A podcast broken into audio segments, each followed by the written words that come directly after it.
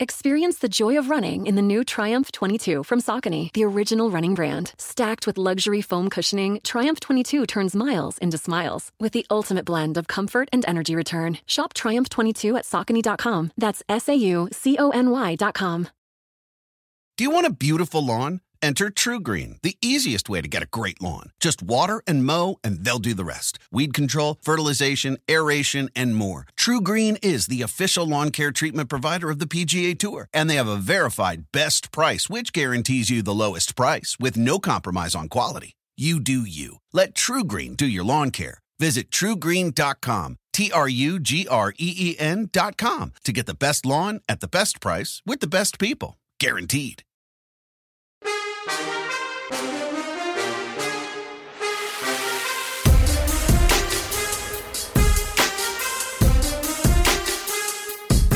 Welcome to Bet the Edge on Friday, May 20th. I am Drew Dinsick, guest hosting today. Thank you to those of you watching on our NBC Sports Edge YouTube channel. Uh, guest analyst today, Vaughn Dalzell, of course. Welcome to the show. As always, we have a packed show coming up. We get to talk to Randy Moss one of the greatest voices in all of horse racing handicapping, my favorite guy at least to talk to in the horse racing handicapping space. He is on the ground at Pimlico to tell us who he'd back in today's Black Eyed Susan race and if anyone can outpace Epicenter tomorrow at the Preakness. We, of course, have Andy McNeil as well, one of my oldest hockey sharp friends. He'll join us to handicap game two of the Oilers Flames series after we saw 15 goals in game one, as well as where he sees value in the current futures market. And then finally, with the Premier League wrapping up Sunday, our own Brad Thomas will explain which matches he has circled on his card. All of that and more, including our edge of the day, coming up on Bet the Edge, powered by PointsBet. Vaughn, it was a tough one for me last night in the NBA. I did not see that coming. Um, we wrapped the show. I think I'm here. I am thinking uh, the Celtics are on the verge of this horrific COVID outbreak. No, everybody's available. No, they shot the lights out. Celtics absolutely crushed the Heat, 127 to 102. Did you win any bets on that game?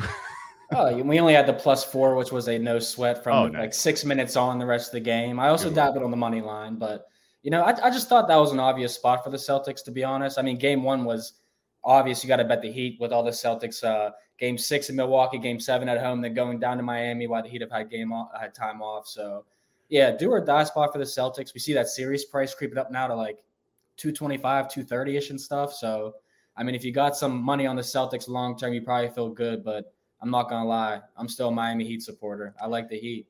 Yeah, Celtics masters of the zigzag for the last like three weeks. It feels like so. Have to keep yeah. an eye on uh, Heat to potentially a six and a half point favorites in Game Three. I at least I, I, think that's a favorable price, but we'll get to that in a bit. Uh, on the ice, it was a night for the dogs. Both underdogs, one game two on the road. NHL uh, starting to take form as the Lightning take a pretty you know pretty substantial lead you have to say over the panthers now uh, winning 2-1 uh, very tough hole the Panthers have dug themselves in, but I still believe that they have a shot. Uh, and then, uh, shockingly, the Blues beat the Avalanche 4 1. The Avalanche, who had yet to lose a game in these uh, Stanley Cup playoffs, uh, take a loss. Um, you know, I, I did you watch any of these uh, these matches, and do you have a, an opinion on where we go from here in the NHL Stanley Cup Finals? The only team that I've been watching has been the Rangers because they were playing the Penguins. And being a, you know, growing up in Pittsburgh, I always watch the Penguins out of all the hockey teams. And so I've had a tap on the Rangers. So I'm pretty excited to see what kind of look we're going to get here on them tonight because uh, I do want some plus money. And uh, they're sitting at plus 150 tonight. So hopefully Ooh. Andy points me in that direction. But uh, that's been about the only hockey team I followed, to be honest, Drew. So I was kind of leaning on you and Andy today for that. Okay, well, we'll get to that in a bit, but uh, for now, weekends are better with MLB Sunday leadoff coverage presented by Uber Eats. Catch the Cardinals and your Pirates in Pittsburgh yeah. on Sunday, May 22nd at 11:30 a.m. Eastern. It will be live on NBC and Peacock. To learn more, go to peacocktv.com/mlb. And if you want a chance to win 25 grand on the game, Download the NBC Sports Predictor app powered by PointsBet and enter Sunday's free Grand Slam Pick'em contest.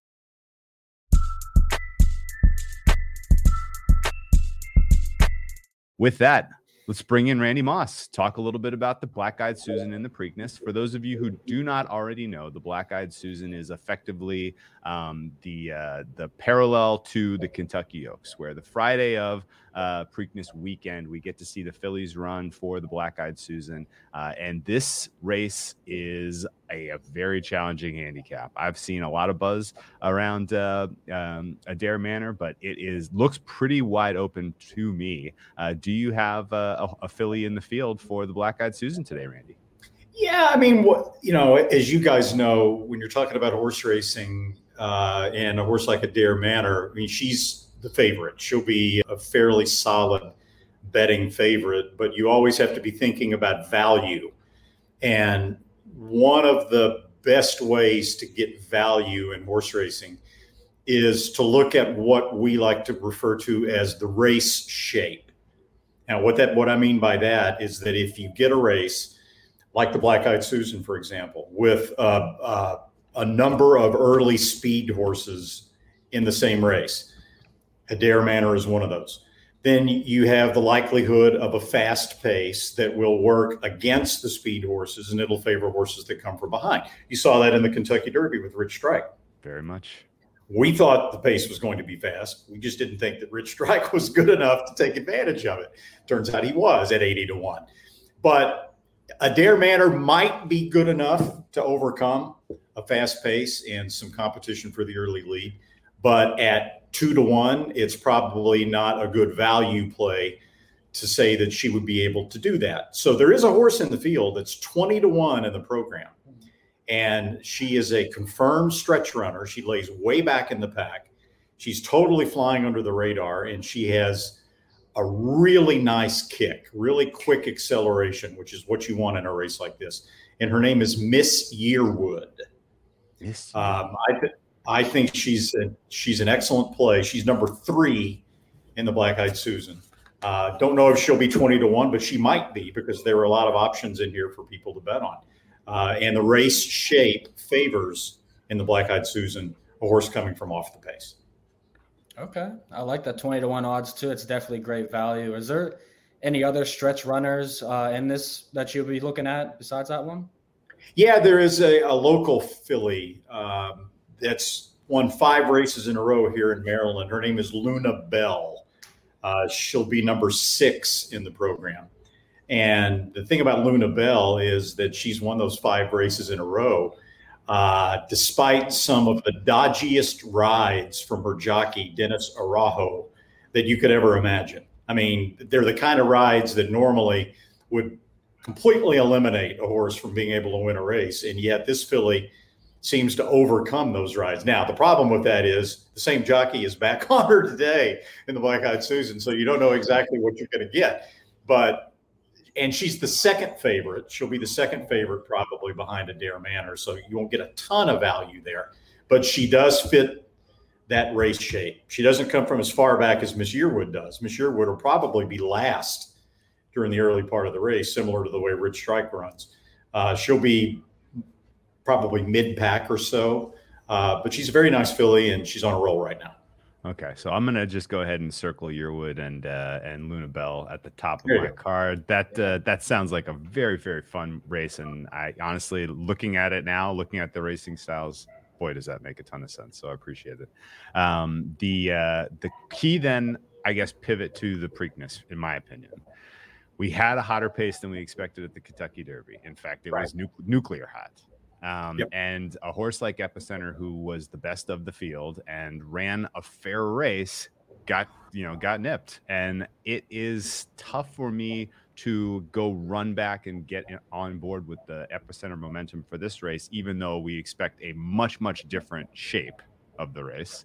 Um, the problem I'm stuck with here, just singling him at the top and singling him across some of the exotics, did he use too much of what he has in the tank in that race that got so hot? And I guess do you know do you think a two week turnaround for a horse like Epicenter after a race that was that fast and uh, and and you know that I guess maybe even disappointing for him and the connections, um, you know, does that warrant any skepticism that he can get it done in uh, you know in a race that maybe favors his strengths more? You know, since they don't talk, it is very, how is he feeling?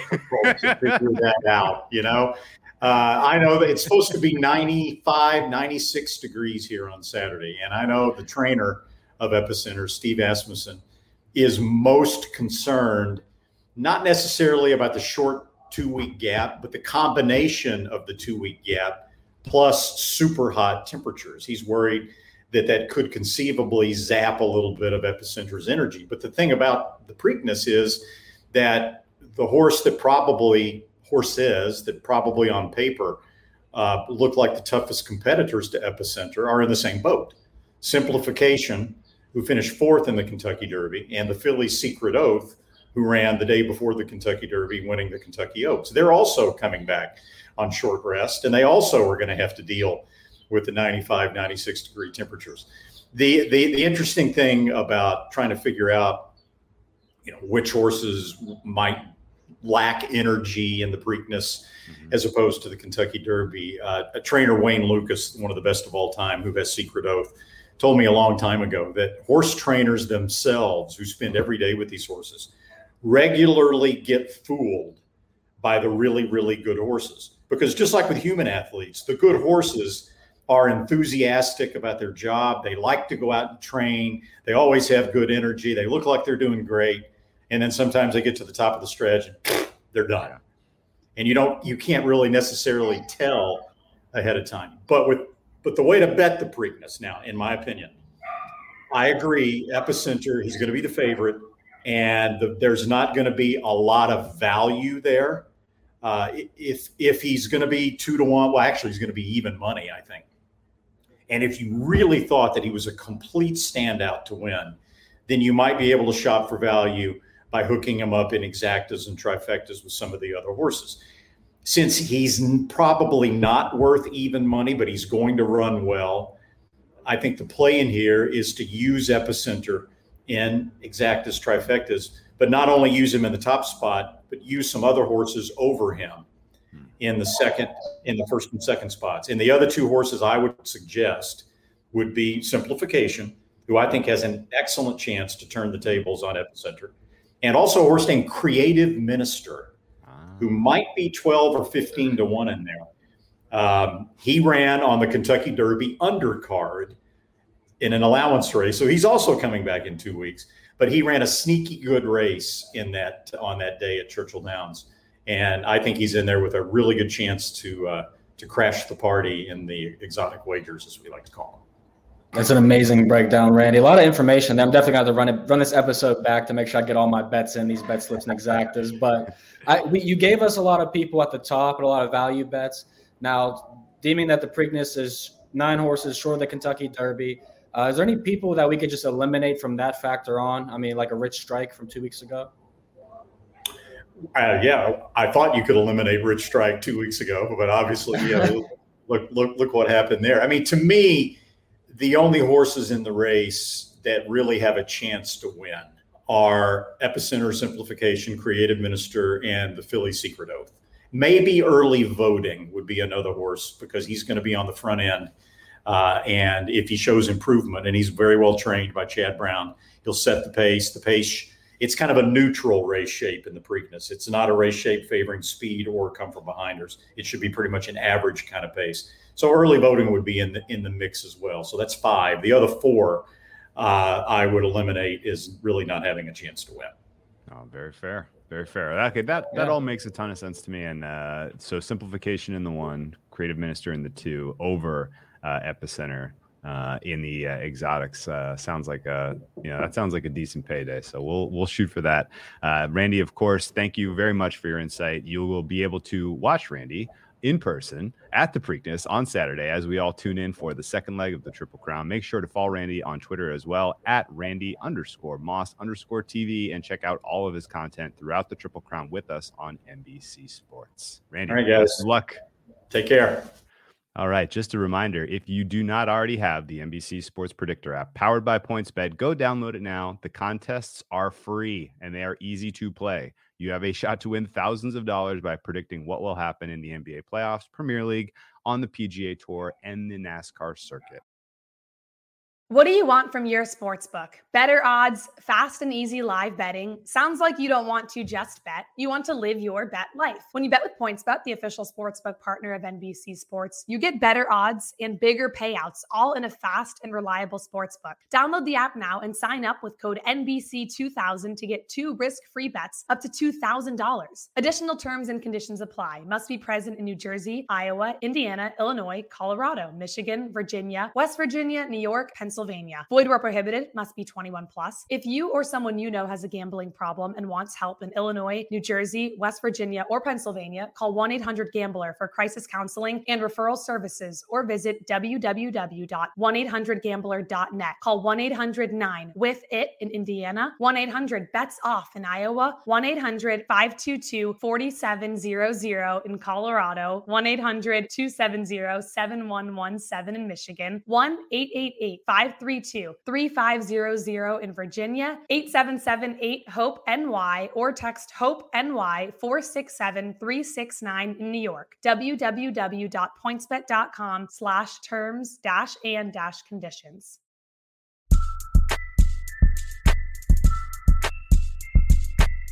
Speaking of the playoffs, let's talk a little hockey and let's bring in our guy, Andy McNeil, to talk NHL playoffs.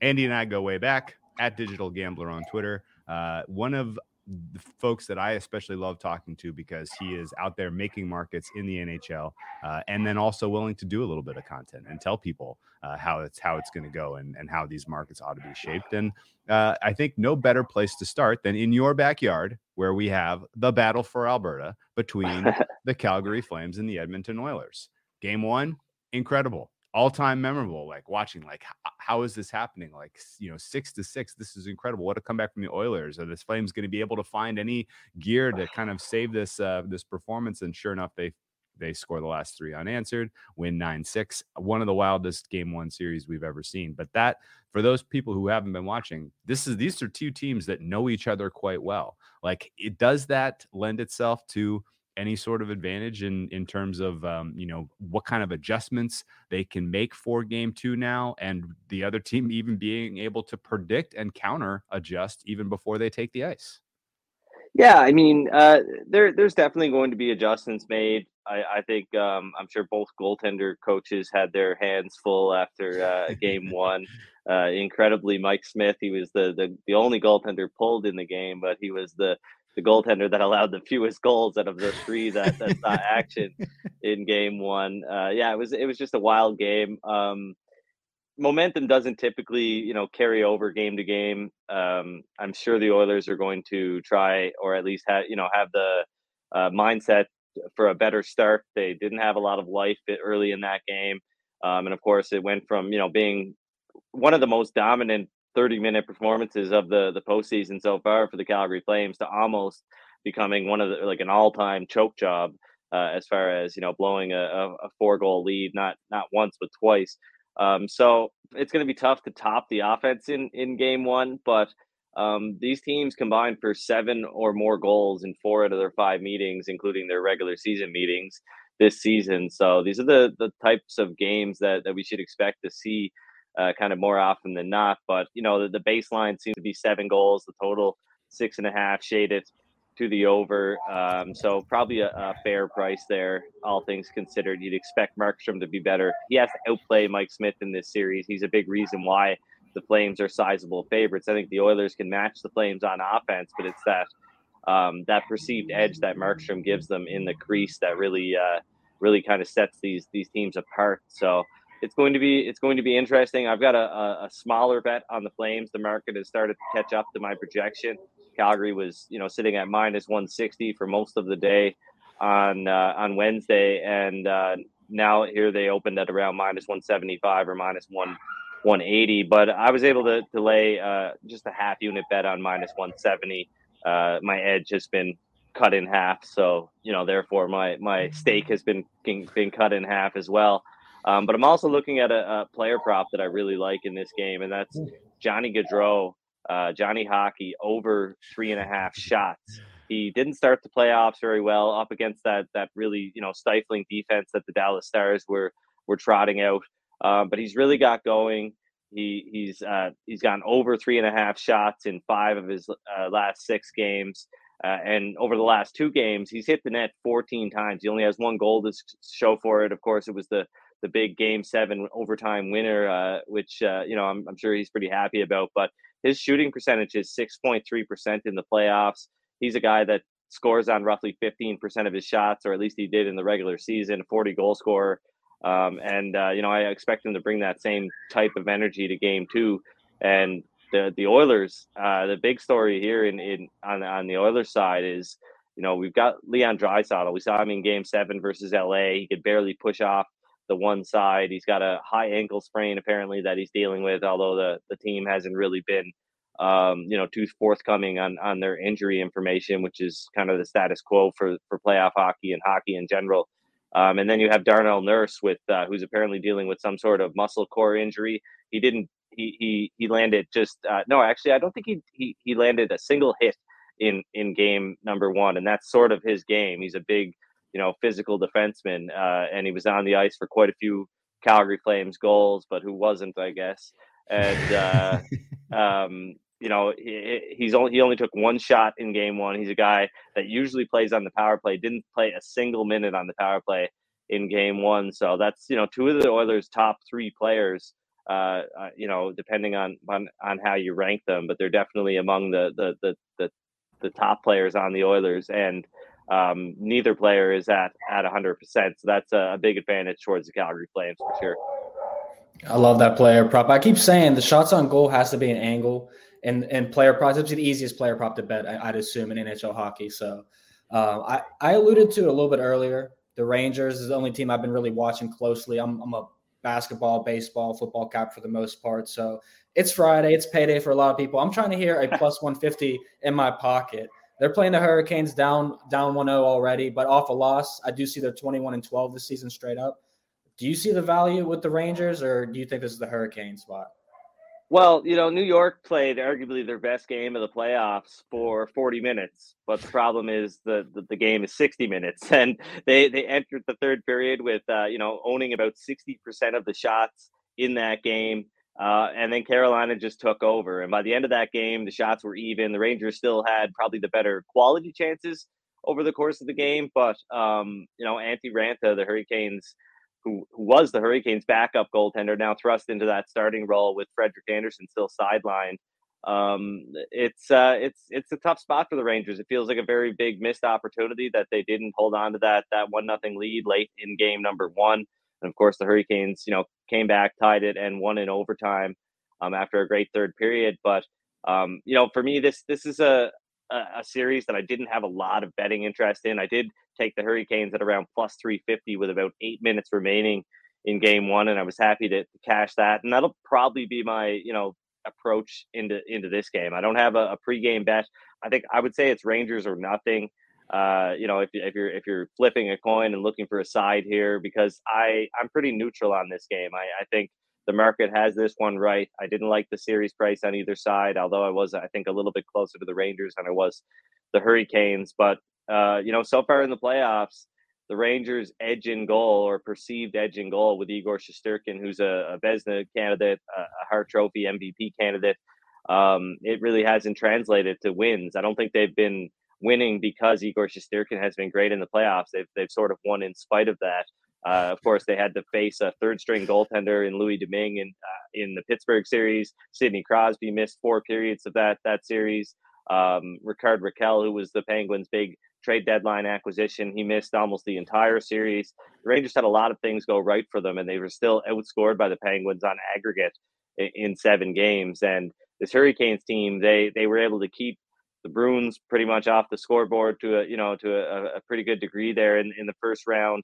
And if you look at the regular season numbers, uh, the Rangers and the Bruins generated goals at about the same rate. So it wouldn't be surprising to me to see uh, the Rangers, yeah, or this series play out in a similar way with New York not really being able to find their offense. Carolina's a, a stronger team, a, a more well structured team than the Rangers, uh, who really have relied on on Shesterkin a lot more than they, they should have been in the regular season. They've got some offensive talent up front, but um, you know if those if those big big guns aren't aren't firing, uh, um, on offense, then uh, this team's going to be in tough. But like I said, it's a they do have a, a perceived edge in goal. Shesterkin should outplay a goaltender like Antti Raanta, but um, I, I, wonder if that's the last time that we'll see the Rangers outshoot the Hurricanes. Carolina is typically a team that outshoots their opponents. The Rangers were outshot by the Penguins in five out of the seven games. Probably would have been outshot in all seven games if not for the injuries uh, to Sidney Crosby, the injury to Sidney Crosby. And uh, yeah, I'm, I'm I'm I'm thinking that uh, that Carolina will probably have a, a you know an, an upper hand in the sense that they can kind of play the percentages, outshoot the Rangers. Um, and and probably uh, probably penetrate their defense a little bit more than the Rangers will be able to penetrate theirs. No, that makes a ton of sense.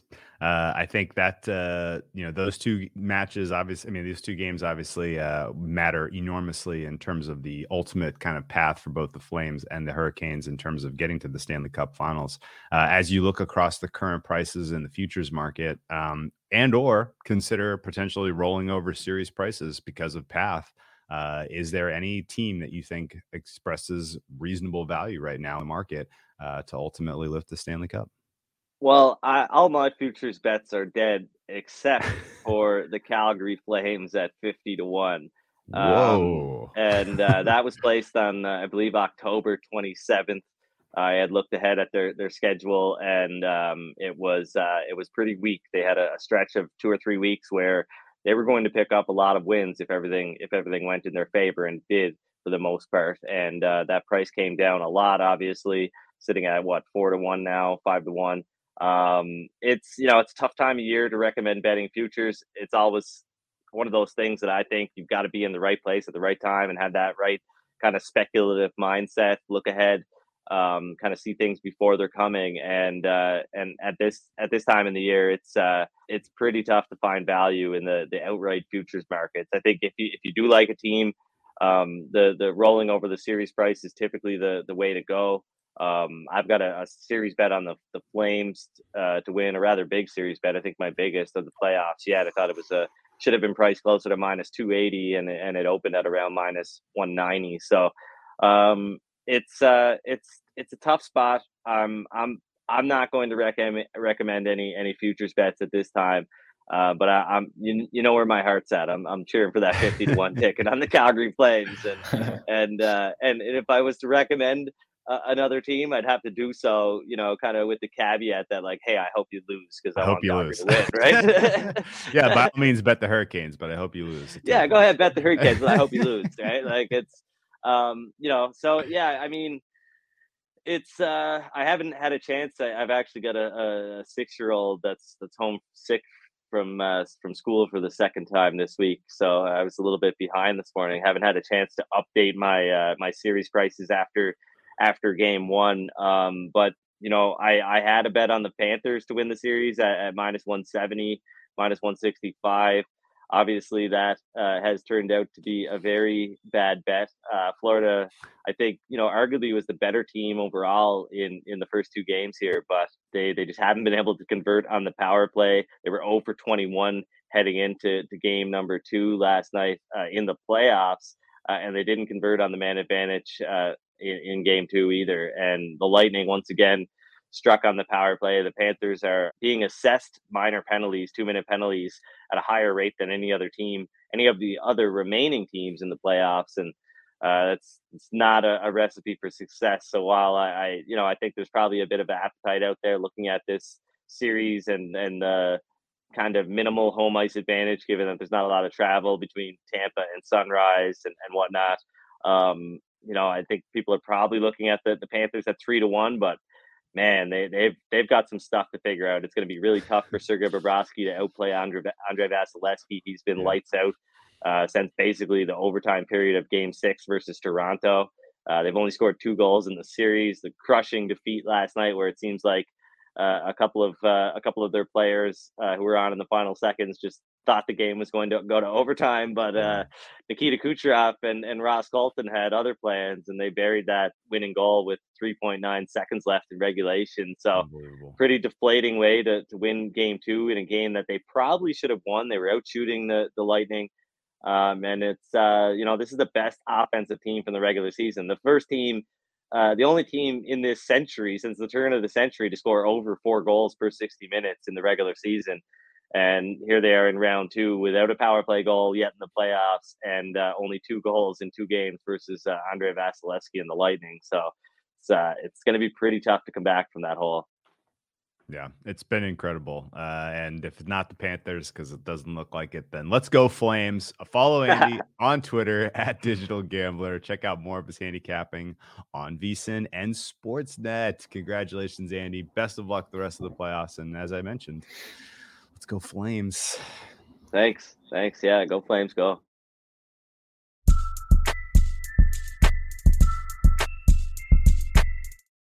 All right, let's bring in Brad Thomas, talk a little bit of Premier League. We are on the final match day of the season at long last. Brad, welcome. And uh, let's start with the hard one. Arsenal let it slip through their fingers. Top four was right there to be had, and they utterly bottled it uh, and now are on the outside looking in, needing things to break their way if they're going to ultimately finish top four. I don't think it's happening, but can they take care of business against an Everton team that was the darlings of the entire media landscape yesterday? Just an incredible comeback against Crystal Palace. Uh, everybody just excited Everton remains in the Premier League. Um, you know, is that emotional letdown coming for an Everton team, and can Arsenal get this done comfortably? You know, this is an interesting spot to be betting. Arsenal, you said it, they were top four and injuries just plagued them, especially defensive injuries. And then Rob Holding gets shown red. So then he's out the next game. You know, I'm kind of interested to see how Arsenal come out and attack this game. At no point did I ever think Mikel Arteta was the kind of manager to get you really excited for a game. And, and it kind of shows. Like if you watch their downfall, there was not one point where he said, We're going to play really good defense and we're going to grind it out and win. It's kind of like he just sent his guys out there and he's like, well, Lacazette's not performing well. So we're putting Nketiah out there. It, we had no clear vision, no clear motivation. Well, I'm going to back both teams to score here. You know, I was a little bit higher on it when Everton were playing for their Premier League lives. Mm-hmm. But if you watched that match yesterday, I think there were at least two moments where I shed a tear, and I could have cared less if Everton got relegated or not. So Everton tied the game up, and the fans stormed the field. Literally tears, like I have goosebumps, right? And then yeah. they take the lead when I didn't think either of those things were going to happen. Every single fan who was inside that stadium at halftime thought they were getting relegated. And then you go back to Arsenal. They've allowed goals in nine straight games. And like I said, most of that is due to their poor defense. They need probably the biggest stroke of luck for them to make top four. They need a win. And they also need Tottenham to lose to the worst team in the Premier League. So I don't think it's going to happen. I think we see a game that's going to be a little open, a little more fun to watch, something kind of festive, you guess. You know, okay. Arsenal have no mm-hmm. more pressure. They have nothing to worry about. Everton, no more pressure nothing to worry about. They can go out there, they can have fun, play free football, and celebrate the season. Even though it's going to be a disappointment for Arsenal not finishing top four, they're still playing in Europe next season. That's still more money. That still attracts a little bit of that top talent over the transfer window.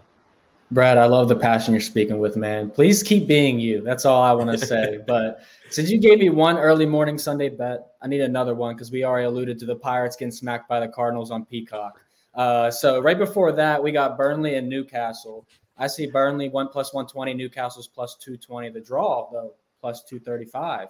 Uh, so bring some of the pizzazz. What do we got on this one? Yeah, listen, I have uh, futures on Burnley staying up, and I have futures on on uh, Leeds going down. And I really wish that I was confident in Burnley winning this match. Like in their last okay. match they played against Aston Villa, they looked very unimpressive. Mm-hmm. And they're going against a Newcastle side who, since January, have been honestly the most impressive team in the transfer window. If you look at the games they played, clean up until they had that back to back with Liverpool and Manchester City, they were on a four game win streak. And then right after they had that back to back where they lost to the two best teams in football, that's fair. They won their next game. I'm taking draw no bet. So that means if there's a draw, you get your money back. If Newcastle win, it's at plus 130 right now. I it's hard for me to think that Burnley offensively are going to score a lot on Newcastle. And Newcastle Newcastle have a sound defense. Uh, they have players who are excited. Like when you are worried about getting relegated, because Newcastle at one point in the season thought they were going to get relegated. When you're not worried about getting relegated, You just play a different kind of football. I think Burnley are going to be really, really tight. This does kind of scream draw 1 1, uh, seeing as Burnley at Turf Moor are probably one of the most defensive sound teams.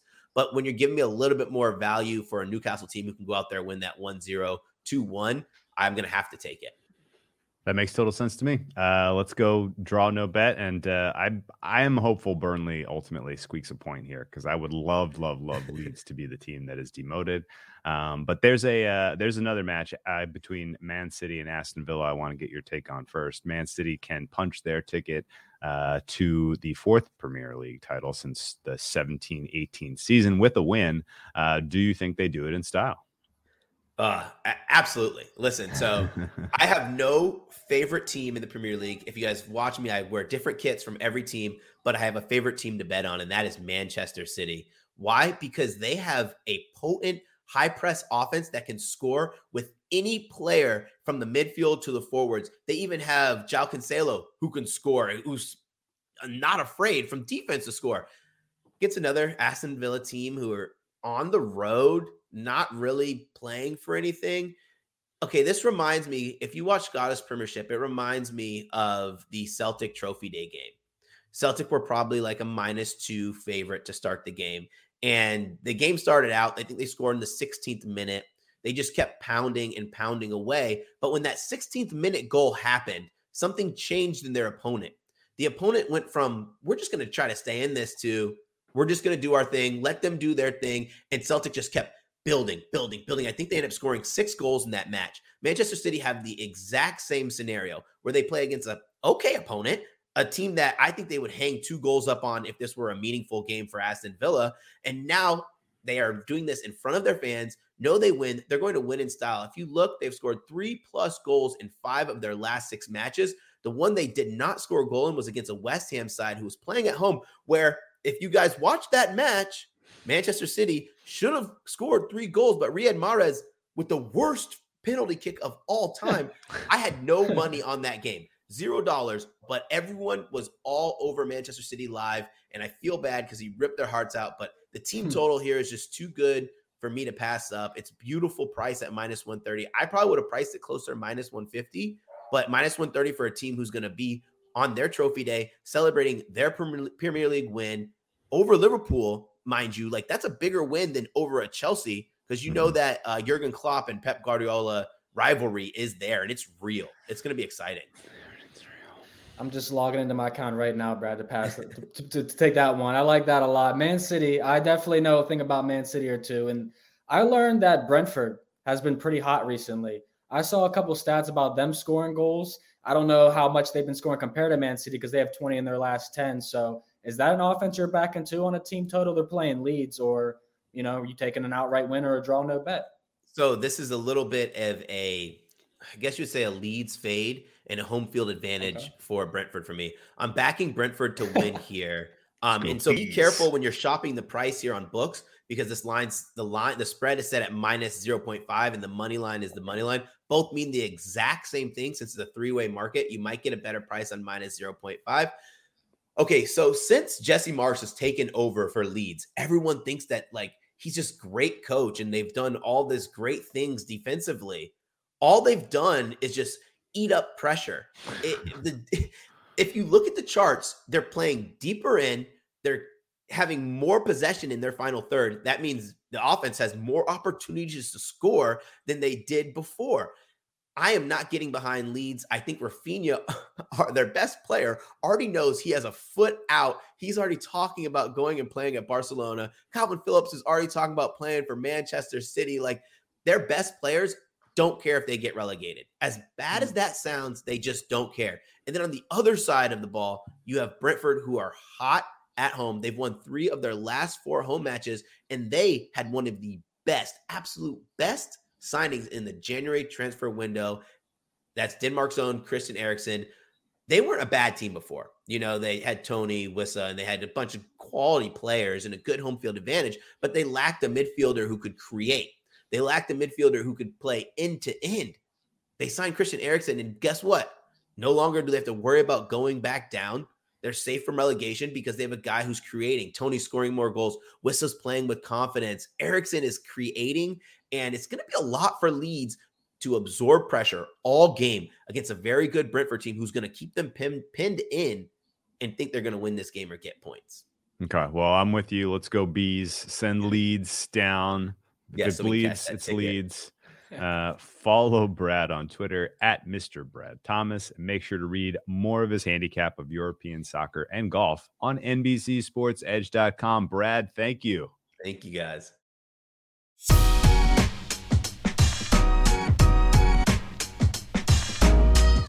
All right. Going to be a busy weekend, man. Got a lot of action here. yeah, we do. Vaughn, uh, you want to add something to the card? Uh, maybe, I mean, I got every other sport at this point. How about baseball? Yeah, well, uh, if you don't follow me on Twitter by now, you probably should because my lines usually don't exist by lunchtime.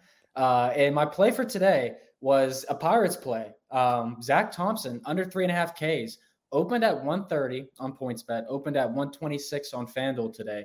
Drew, any idea of where that number is at right now after I already tweeted it out as my biggest play of the day? Any idea where the number is? I mean, I'm based on the way you're setting me up, minus 160.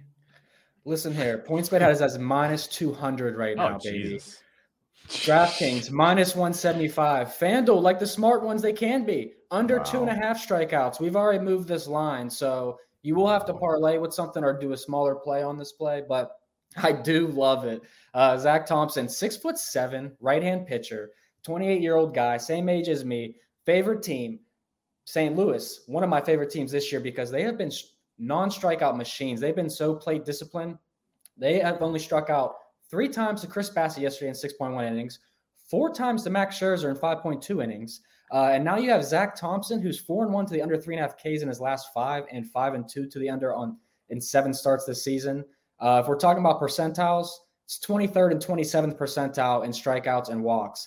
Uh, and if you, you know, you go get your height taken, your weight taken, you're in those percentiles, you're pretty skinny or short. Uh, so Zach Thompson has some bad numbers, blue on his baseball savant pages. We're fading him today uh, any way you can, but it's going to have to be a smaller play now because I won't advise you to take minus 175, minus 200, or an under two and a half. The only under two and a half guy we ever played, Drew, is goes by the name of Zack Greinke.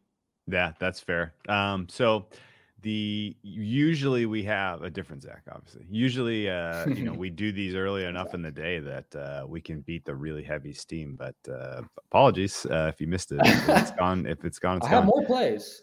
More plays. Um, I'm gonna I'm gonna go a little bit more risky with mine. A, a play that may not closing line value because people have kind of lost faith in the Dallas Mavericks, but that's okay. I will still grab those points. I'm taking Mavericks plus six as my edge of the day, not because I feel especially confident that this team is going to win, but because the margin between these two teams is not six points. Uh, the Warriors and the Mavericks are relatively close. The first game, you know, if you want to adjust your power numbers in favor of the Mavericks, I mean, in favor of the Warriors after game one, just remember that was an absolutely miserable spot for the Mavericks. They were coming off of a very emotional game seven win on the road, turned right around on shorter rest, rest disadvantage, played on the road again in game one. And, and oh, by the way, none of their open shots went in. It was a very bad luck game for the Mavericks. And, and realistically, uh, I don't think you can use that to tell you how great the separation is between these two teams. They played each other tough all season. Mavericks got the better of the Warriors in the regular season, uh, and in general have a number of adjustments that I think they can employ uh, to get themselves back into this one. I have taken the Mavericks plus six, and I will not be surprised if they ultimately win. Yeah, I mean, if I'm playing aside, I'm definitely taking the Mavericks here. And like you said, they had so many open shots. The first quarter, they had what? They were one three point attempt off from breaking the playoff record of 23 point attempts, and they only made, I think, three or four of those. Uh, those shots will fall in game two. Yep. I'm gonna be honest. The only reason why I'm not playing the spread this game because I hope the Mavericks lose, so I can go all out on game three at them at home. Uh, and we know how they, how well they play, yeah. how well they play when they're down as well in series. So I'm i had that. Uh, you know what? I had that same dream about playing the Celtics in Game Three, and it wasn't to be. So yeah, uh, you know, I see, I see what you say.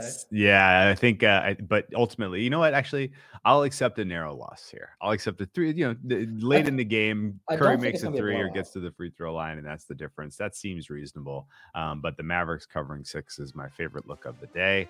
Vaughn, great show. Don't forget to check out NBCSportsEdge.com. You'll have all of the information you need to know after you're done listening to us to help continue helping you make your wagers. Thanks for those of you watching us on our NBC Sports Edge YouTube channel. Thanks to the guys who support us behind the scenes. Uh, and again, don't forget to subscribe and rate the podcast. Good luck with all your plays.